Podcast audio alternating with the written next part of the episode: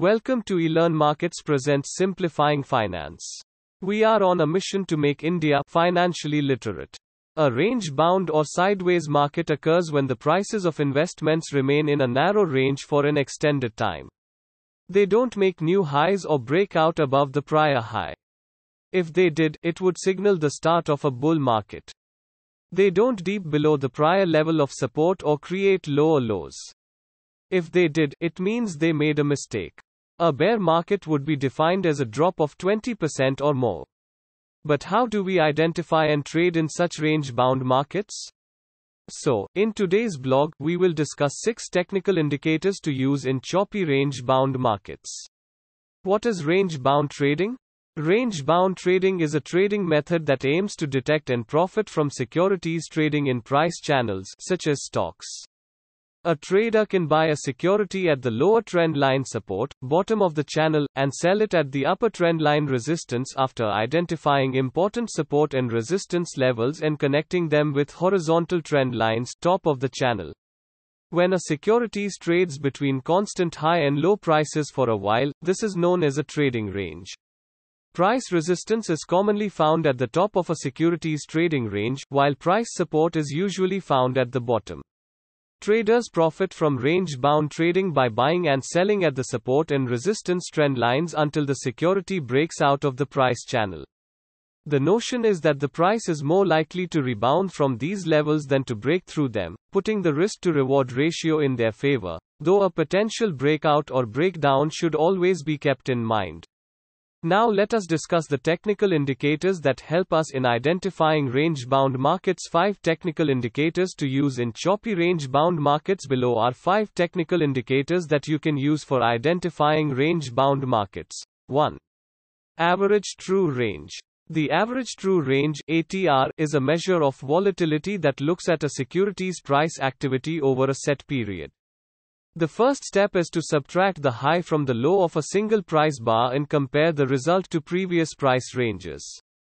The final calculation is based on a smooth moving average of these values, actual ranges, across n periods, with n being the technician's preferred time setting.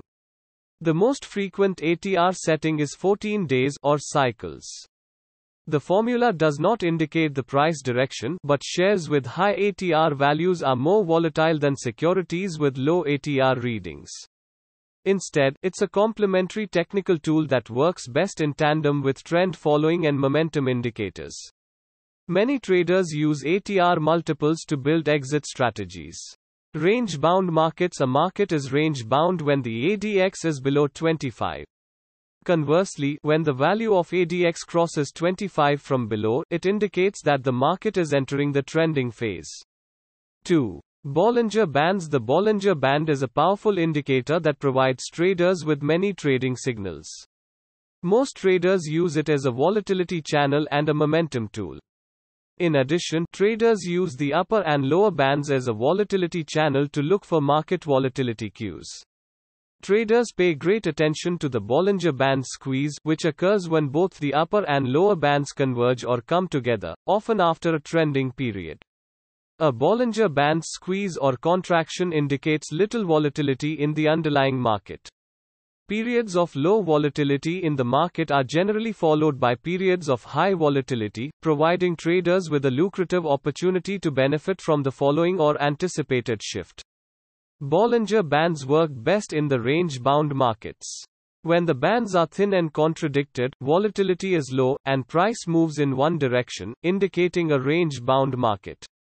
When the bands start expanding, volatility increases and prices start trending. 3. Donchian channel Donchian channels also work very well in range-bound markets like Bollinger Bands.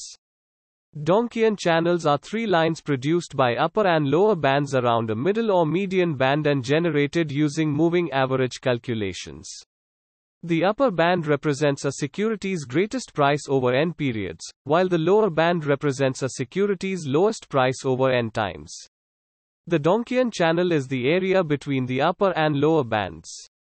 4. IV skew The volatility skew is options trading concept that asserts that option contracts for the same underlying asset with various strike prices but the same expiration will have varying implied volatility, IV. Skew compares the IVs for in the money, out of the money, and at the money options.